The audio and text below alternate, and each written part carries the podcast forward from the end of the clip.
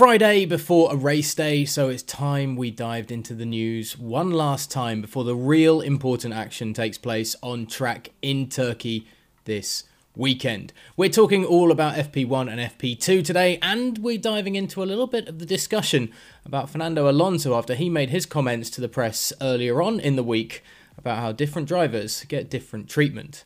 I'm Ollie Wilson for GP fans, and this is all you need to know as we get ready for two serious days of action at the Turkish Grand Prix. Lewis Hamilton is to be hit with a 10 place grid penalty for this weekend's Turkish Grand Prix. Mercedes has changed the internal combustion engine only on Hamilton's W12 for the event at the Istanbul Park circuit. The engine will be the fourth of the season for the seven time world champion, with only three allowed under the regulations. Hamilton came into the weekend down to his final two systems for the year, which he had conceded were being nursed in a bid to make it through to the end of the F1 season. Mercedes boss Toto Wolff had also stated the team had a few balls in the air with regard to managing the power unit situation. Its hand has now been shown, with Mercedes opting only for the engine change and taking a similar hit now rather than swapping the entire PU, resulting in a back of the grid start. The decision automatically hands the advantage to this weekend's race over to F1 title rival Max Verstappen, who trails Hamilton by just two points in the standings. Mercedes trackside engineer director Andrew Shovlin has explained why the team elected for an engine change only in Lewis Hamilton's car for the Turkish Grand Prix. We're simulating all the races to the end of the year, Shovlin explained to Sky Sports F1.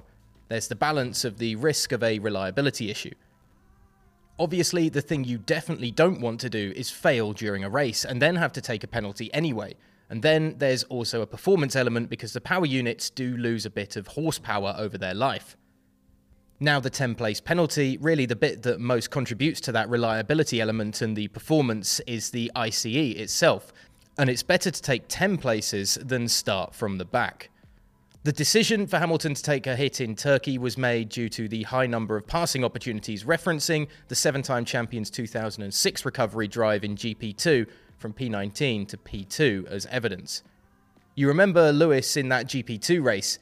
He felt there was a lot of opportunity here, and it should make for an exciting Sunday, added Shovlin.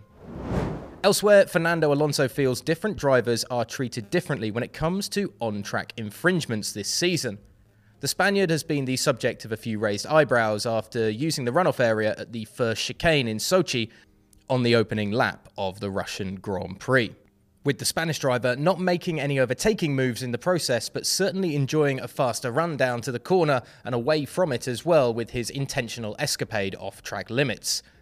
Alonso agreed the move was intentional, and the former world champion admitted that he had been waiting to see what questions would come up from this weekend about it, confirming his belief that drivers are treated differently in these situations. It was just to confirm when I do things, they have a different behaviour and a different repercussion on the following event, Alonso told reporters in Turkey. So now maybe they change the runoff area on lap one in the first couple of corners. I've been the idiot on track for most of the championship, while I've been overtaken from the outside of the asphalt by many people for the first couple of races. Even in Austria, I remember Austria 1 and 2, and nothing happened. There were no questions at the following race. Now, after Sochi, there is a question. It's a confirmation. There are different rules for different people, or different, let's say, talks the week after for different people.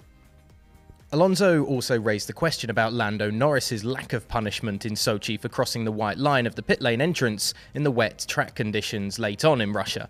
While many sympathised with the British driver after seeing a maiden race win slip through his fingers, others have felt that Norris still should have received a punishment for his infraction, regardless of the conditions or his personal frustration. Let's see. The next one that crosses the white line on the pit entry, let's see which nationality he is and which penalty he will get, quipped Alonso.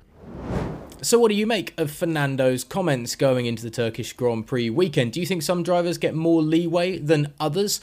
Let us know in the comments section below. Get on to at GP Fans Global as well to follow our coverage of the Turkish Grand Prix across all of our platforms on Twitter and Instagram. And of course, you can stay up to date with everything we do here on the channel by hitting that subscribe button down below.